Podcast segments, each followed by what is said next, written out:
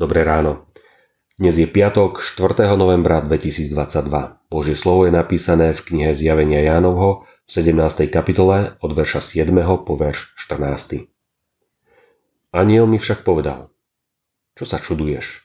Ja ti vysvetlím tajomstvo ženy a šelmy, ktorá ju nesie a má sedem hlav a desať rohov. Šelma, ktorú si videl, bola a nie jej ale má vystúpiť z priepasti a ísť do zatratenia. Obyvatelia Zeme, ktorých mená nie sú zapísané v knihe života od založenia sveta, už žasnú, keď uvidia šelmu, preto, že bola, nie jej, ale zasa príde. Kto je múdry, tu má vysvetlenie. Sedem hlav je sedem pahorkov, na ktorých žena sedí. A to je sedem kráľov.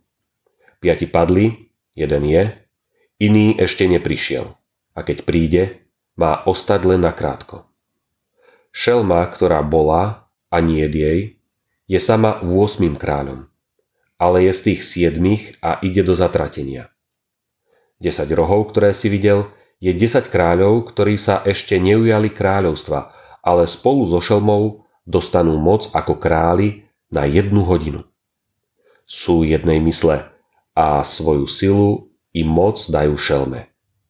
Budú bojovať proti baránkovi, ale baránok zvíťazí nad nimi, lebo je pánom pánov a kráľom kráľov.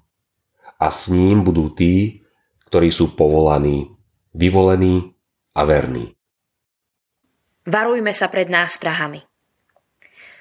Ján sa divil tomu, čo všetko videl – ako neviestka, považujúca sa pred svetom za Kristovú nevestu, v mene Boha dokáže pozabíjať toľké množstvo ľudí. Neviestka bola spitá krvou svetých. To znamená, že v zabíjaní, mučení, tríznení mala rozkoš, vyžívala sa v ňom.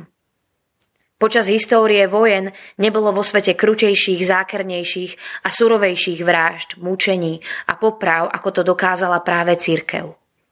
Ján si všíma najmä šelmu, na ktorej neviestka sedí. To naznačuje, odkiaľ pramení moc falošnej cirkvy. Pochádza práve zo spojenia oltára s trónom. Pričom predstavitelia štátnej moci trónu sa tvária, že aj im ide o vieru a že svojou činnosťou chcú robiť misiu. To je tá falošnosť, to diabolské na spojení oltára s trónom. Luther nás múdro upozorňoval na dvojitú podobu cirkvy. Cirkev vonkajšia a cirkev vnútorná, Kristova. Práve tej vonkajšej hrozia obyčajne črty neviestky. Žiaľ, diabol vie niekedy zneužiť aj tú vnútornú. Preto je aj dnes potrebná v cirkvi, zvlášť v tej vonkajšej, sebareflexia, sebakritika, diskusia, argumentácia a možnosť slobodne povedať svoje pohľady a myšlienky. Modlíme sa. Pane, ukáž nám, ako pred Tebou padne všetok odpor. Amen. Dnešné zamyslenie pripravil Ján Podlesný. Vo svojich modlitbách dnes myslíme na cirkevný zbor Svit. Prajeme vám príjemný a požehnaný deň.